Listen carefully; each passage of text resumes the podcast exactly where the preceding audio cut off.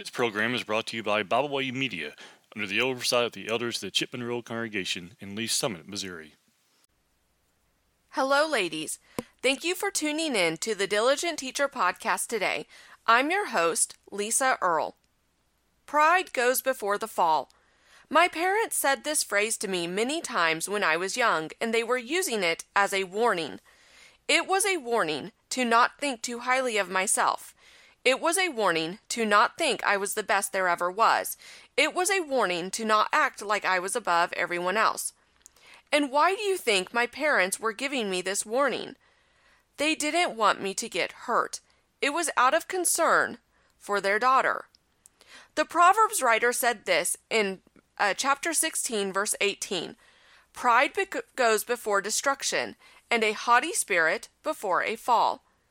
My parents gave me this warning straight from the pages of Holy Scripture. And why do you think that this is in our Bibles?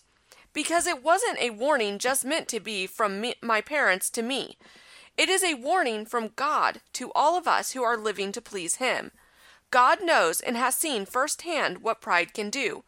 Remember all of the people in Noah's time that were just sure that Noah was off his rocker? That was their pride speaking. They were so wrapped up in themselves and their own beliefs that they never considered that Noah was right, and they all perished because of their pride. Do you remember the Philistines who thought they had defeated Samson? They were having a huge celebration, partying because they thought that they had won. Their pride never considered that Samson could repent and God would grant him his strength back. Remember how Israel decided to go after all of the little g gods of other peoples, and they played the harlot. They knew what God wanted. They had every resource to do the right thing, and yet they let their pride get in the way, and they paid the price for it. All of these examples, and many more throughout the Bible, are of people who ignored the warnings against pride and experienced a great fall because of it. James chapter 4 verse 10 tells us, Humble yourselves in the sight of the Lord, and he will lift you up. Humility simply means the absence of pride or arrogance. It is the understanding that God is in control and you are not. It is the understanding that we don't know everything.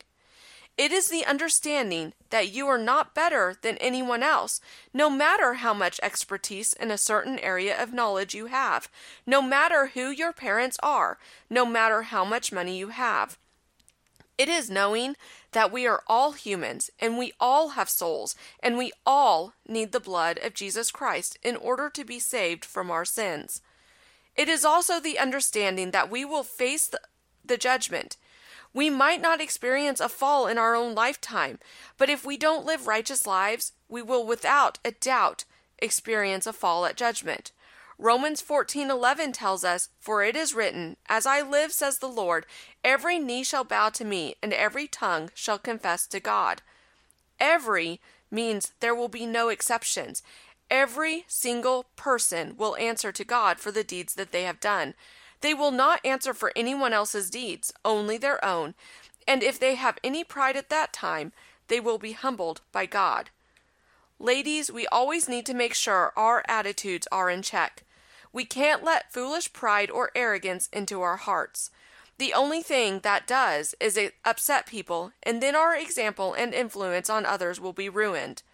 Pride is not becoming of anyone, no matter who they are. Let us always live humbly before God. Let us consider that we don't know everything and we might be wrong. Let us care about the souls of those around us, and let us live so as to gain the crown of life. Thank you for taking the time to listen, and always remember to teach them diligently. We thank you for listening today. We hope you enjoyed this program. You can find out more about Byway Media by visiting our website, bywaymedia.org. You can find all of our podcasts on all major podcast platforms. As always, we thank you for listening.